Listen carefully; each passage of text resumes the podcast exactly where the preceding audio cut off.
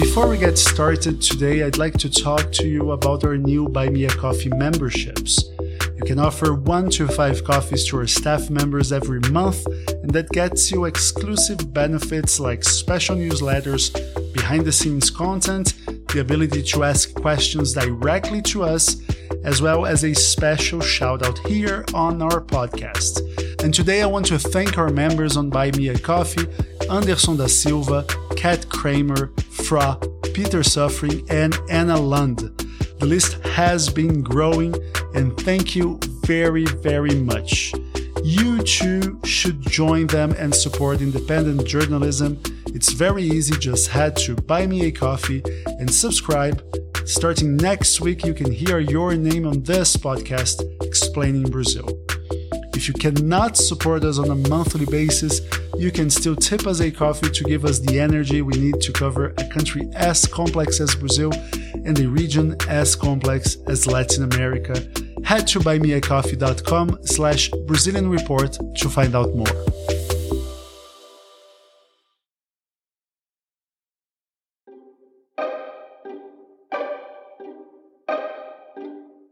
China reported horrific economic data in April. Retail sales were down 11% from a year earlier, against an expected decline of less than 7%. Car production took a 41% nosedive, while overall industrial output was down 2.9%. Meanwhile, China's jobless rate rose to 6.1%, the highest level since the 6.2% peak seen in the early part of the pandemic in February 2020. And the list of poor numbers just goes on and on and on. Given the sheer importance of China for Brazilian exporters, any hiccups with the Asian giant can have major implications here. And it's not as if Brazil was growing in a buoyant fashion to begin with. This week, we will discuss how Chinese deceleration will impact the Brazilian economy. My name is Gustavo Ribeiro. I'm the editor in chief of the Brazilian Report. This is Explaining Brazil.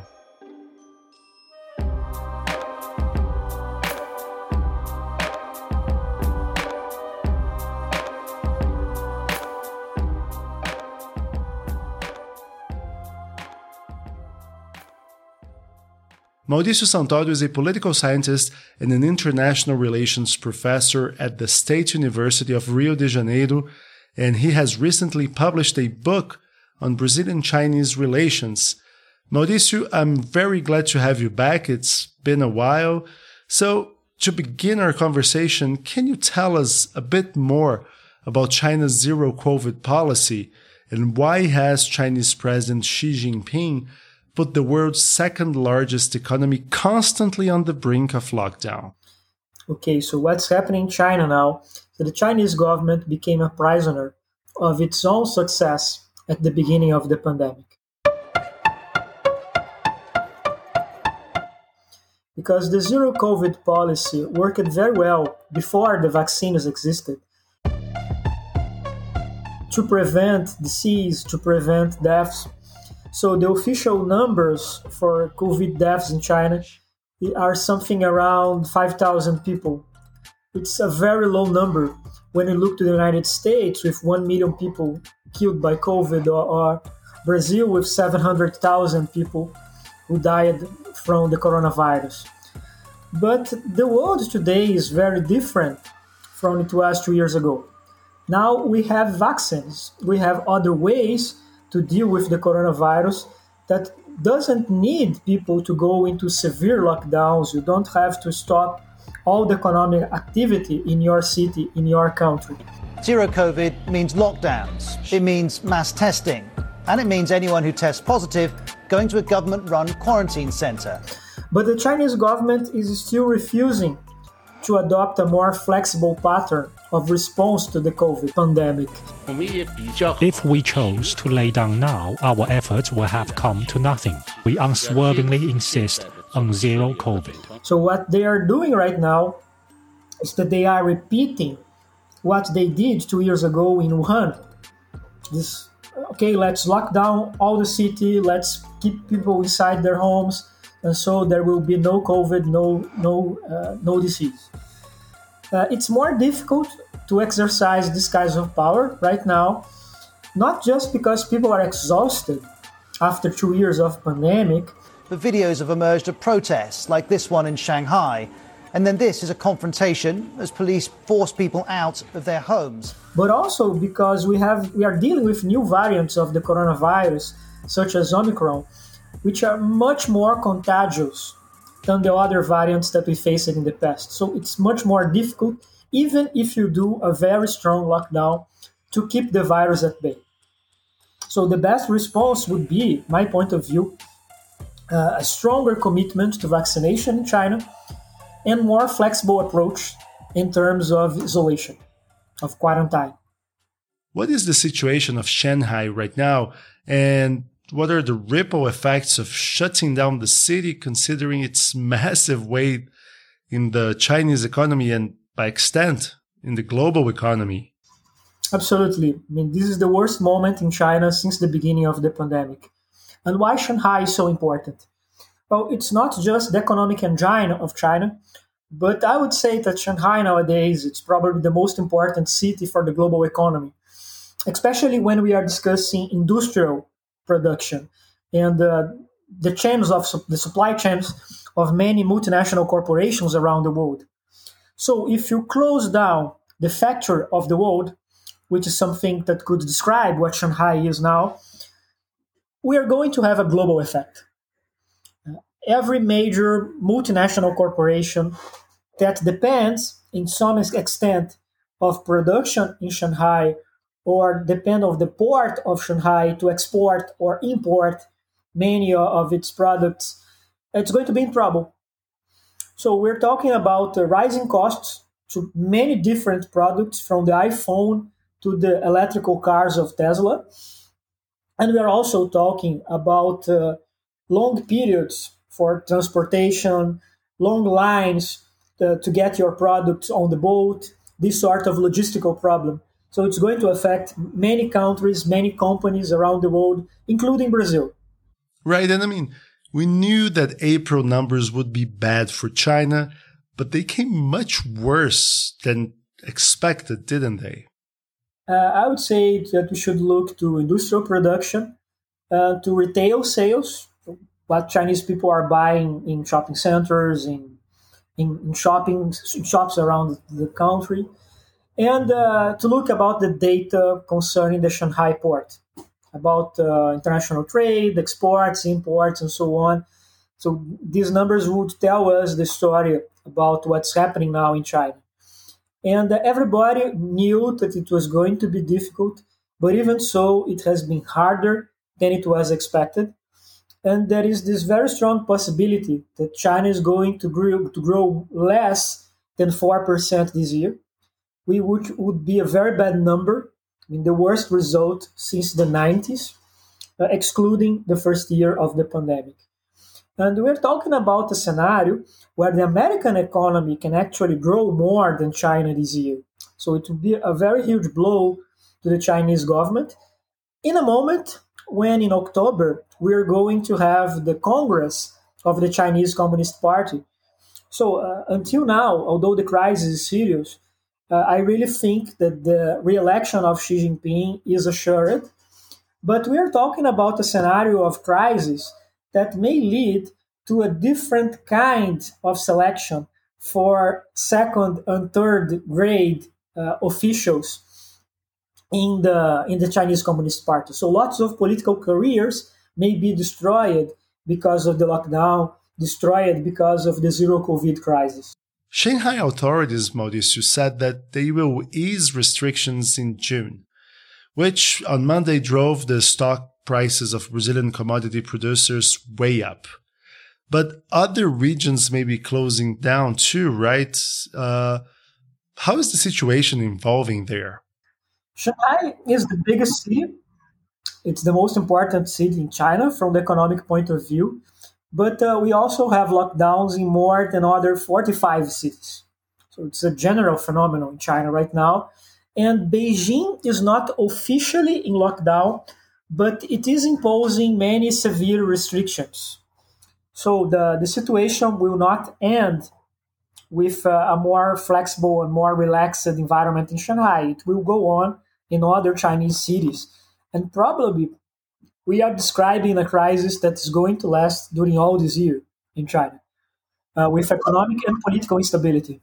Now, we are seeing COVID spikes in other places of the world. And just minutes before we started recording, I got a push notification from the New York Times saying that New York City was placed under, quote, high COVID alert. So, how long should we expect these lockdowns in China to continue for, considering that, I mean, COVID remains very present in our lives? Well, uh, I live in Brazil, in Rio de Janeiro, and the situation here is very good. I mean, it's the best since the beginning of the pandemic. Why? Because people get got vaccinated in Brazil a lot, uh, usually with two shots, with three shots. This is not happening in the United States because of several problems. Uh, this is not happening in China because the number of COVID cases were so low until a few months ago. The Chinese people didn't bother very much to search for a vaccine. They received one shot and, and that was it. And now we have very important social groups in China, especially old people who are not vaccinated. And this could be a very serious health problem for them. And we are seeing the problems of the health system in the United States. So lots of people uh, with um, uh, excess weight, with uh, heart conditions, and this is also a problem during the pandemic, right? So lots of different problems coming together at the same time. So everybody would like this nightmare to end now. Uh, perhaps it is ending in some countries, but in the United States it's not like that. In China it's not, not like that. And uh, we also should remind that there is a, a, major war in Europe, and this is not going to help the fight to fight the pandemic. So it's a very difficult and complicated moment for the global economy. And sadly, it's not going to end soon. And uh, the combination of the pandemic in China with the war in Europe will probably lead to many food crises around the world because the price of food, the price of wheat, the price of uh, bread uh, is rising in many countries, and also oil, fertilizers. So I am expecting that in the next months, we're going to see lots of political demonstrations, of riots, in many different countries, especially in Africa and in the Middle East. Now, we at the Brazilian Report showed a few weeks ago that the zero COVID policy has made freight prices between Brazil and China skyrocket. And an association of Brazilian meat producers said its members, which include giants JBS and BRF, they are already struggling to ship their products to China via the port of Shanghai. Can you explain a little bit what is happening to these trade flows between Brazil and China in 2022? Well, uh, China is Brazil's biggest trade partner. More or less one third of Brazilian exports go to China. And uh, the most important ports for this bilateral trade are Shanghai and Hong Kong. And both of them suffered the impacts of the lockdowns in each city. So that means that freights are more expensive and that they will take more time because you have to wait in a line. And the, the line outside Shanghai is something epic. It, it, looks like a picture of World War II with all the lines of ships waiting to enter the port. And uh, this is something that uh, have, have a, a very bad effect in international trade, not just to Brazil, but also to other countries that depend on this trade with China and is actually making many people, many CEOs of multinational corporations, to think about changing their supply chains to depend less on China. It's, it's a discussion that began with the pandemic because of the fear of these excessive links with China. And it now becomes stronger, not just because of COVID, but also because of Russia, because of the war with Ukraine, and the fear that in a few years we may see a similar war between China and Taiwan, for example, and the effect that that would have in international trade, especially with the West. Now, Modis, I know you're going to remember this. We said in Brazil in the 80s and 90s that if the US economy sneezed, then our economy here would catch pneumonia. And we can say pretty much the same thing for China too these days. Mauricio must we brace for pneumonia. I mean, because we're already battling the worst inflation rate in 19 years, unemployment remains in the double digits, industrial output is underwhelming. How much is it going to get worse? And, and, and, I would say that the, the, Chinese economy today is not, it didn't get the flu, it, it, it got COVID. I mean, it's more serious, and, and we are suffering the consequences. It's true. I mean, we're talking about a global interdependent economy, and Brazil has quite a fragile insertion in these international networks of trade because we basically depend on a few commodity prices and we depend a lot on one single market, which is China. So it's a very dangerous situation. Uh, the current global scenario is bad for Brazil. The war, the pandemic, these are things that are making our economic problems even bigger and they are already very serious. But there are a few economic groups in Brazil who can benefit from what's happening right now in China, uh, especially people who export commodities, iron ore, soybeans, oil, uh, because they are going to, to, to be paid bigger prices for what they sell. But for the Brazilian consumers, this is not uh, good news and uh, we may face a situation, for example, where the price of meat, where the price of soybeans, they go up because of international demand. But this also means that local consumers in Brazil are going to pay more. Actually, something like that already happened with meat in Brazil. So this is a, a very difficult situation. And as you said, we are dealing with uh, record inflation in Brazil, especially food inflation, and with millions of people in this country that are having a very hard time in buying food for their families, in having uh, food security for themselves, even before uh, this new COVID surge in China, even before the war in Europe. So it's uh, a really a, a, very difficult scenario in a year that we're going to have elections in Brazil with all the tensions of a very uh, difficult campaign so it's a moment where very, everybody has to be cautious and thinking twice about what they're going to do. And is there a formula to become less dependent on China? How long would it take to reduce this dependence? Uh, it's not something easy to change.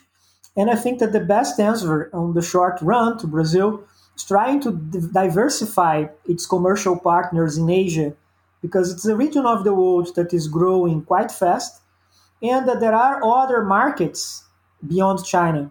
For example, the nations of Southeast Asia, such as Indonesia, which are growing a lot, they can be an important market for Brazilian products, or countries such as India, also became an important trade partner for Brazil.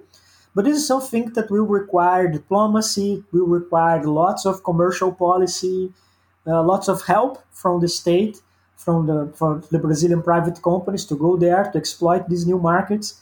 So we are basically talking about something that's going to take at least a few years. You mentioned diplomacy, and we have discussed in other episodes of this show, and you have written about it in the Brazilian report too, about President Jair Bolsonaro's conflictual relationship with China. Now, just for our listeners, let's remember that Bolsonaro said China's land grabbing ways in Brazil were a menace to our food security. Uh, he also said during the pandemic that uh, China might have released the coronavirus as a move of biological warfare. Um, many saw China retaliating against such moves when it imposed in 2021 a months long ban on Brazilian beef which has now been lifted. But relations between Beijing and Brasilia were rocky at the beginning of the Bolsonaro administration and have been tepid at best. Now, the president is now focusing more and more on internal matters because we have an election looming closer. Uh, considering that uh, Bolsonaro might have bigger fish to fry um, how do you see the China Brazil relationship evolving over the next few months? Well, since the 1970s, Brazil and China developed what uh, they called a strategic partnership. So every government that Brazil had since the General Geisel in, in the 1970s uh, considered China to be an important trade and political partner. That changed a little bit in the first two years of the Bolsonaro administration, when Bolsonaro had quite a tense relationship with China. And the lowest point was the beginning of the pandemic, with all the criticism that Bolsonaro and his supporters directed against China including these conspiracy theories about the origins of the coronavirus. But nowadays, in the last couple of years, we are in a more peaceful moment of the relationship because there was this perception by the Bolsonaro administration that they could not win a fight against China, that they had to scale back the criticism that they were presenting against Beijing, and that China was very important for the health cooperation against the pandemic and also for Brazilian exports, for Brazilian trade in general. So since 2021, uh, we are back to normal, or, or, to a more or less normal relationship between two countries. And I think that the biggest symbol of that change was the decision to allow Huawei to take part on the auction of the Internet 5G pattern in Brazil. So there was not a political veto against Huawei, as it happened in many other countries, in the United States, in Europe, in Canada, and so on. So this was very important. And uh, Bolsonaro stopped this very harsh criticism against China. His family did the same. And the president now, as you said, is much more concerned about the, the re-election and about the economy, which is, of course, now his most serious problem to, to keep himself on the job. Yeah, I mean, you say that Bolsonaro is worried about the economy, which means he should be worried about China too. But foreign policy is seldom a focus point in Brazilian presidential campaigns. They usually have a peripheral role, if any, in these campaigns, right? But COVID might play a role in the campaign, especially because last year we had the major Senate hearings committee to investigate the government's COVID response, um, which found that Bolsonaro committed crimes against humanity. And Bolsonaro was indeed very lackadaisical about the coronavirus. Do you think he will use China as a case study to say that he was right all along, that we should not have shut down the economy to contain COVID, but rather live with the virus as normally as we could from the get go? Well, it's a very good question. Uh, I think that international relations are going to play a role in the electoral campaign this year in Brazil because uh, we discovered during the pandemic how dependent we are on China, on the European Union, on the United States. And I think that the opposition will play this card to say, look, Bolsonaro created several problems with all major diplomatic partners of Brazil, and we should go and try something else. But I don't think that Brazilian politicians will criticize the Chinese government or any other government, by the way, uh, because the cost is too high. So I don't think that they will present any kind of suggestions about how Xi Jinping should behave during the pandemic. But I think that uh, uh, probably they will say uh, that the pandemic showed Brazilians how important the, our health system is, our public health system is to the country, and how it should be improved, how it should be protected, and so on. So it, it will probably be this kind of debate. What we should do from the point of view of domestic Brazilian politics, but not so much criticize other countries or compare ourselves to other nations. Mauricio, thank you very much. Thank you. It's always a pleasure. Mauricio Santoro is a political scientist and an international relations professor at the State University of Rio de Janeiro, and he has just recently published a book on Brazilian Chinese relations. We will put the link to this book in this episode notes. And if you like explaining Brazil, please drop us a five star rating wherever you get your podcasts. You know, it takes only a second and it really helps more people to find out about this show. Or even better, you can sign up to the Brazilian Report, the journalistic engine behind this podcast, You can also sponsor us on Buy Me a Coffee. It's just buymeacoffee.com slash Brazilian Report. If you go to our website, we offer a 7-day free trial, no strings attached, which gives you access to the website for a week without the need to insert any credit card details whatsoever. My name is Gustavo Ribeiro. Thanks for listening. See you next week.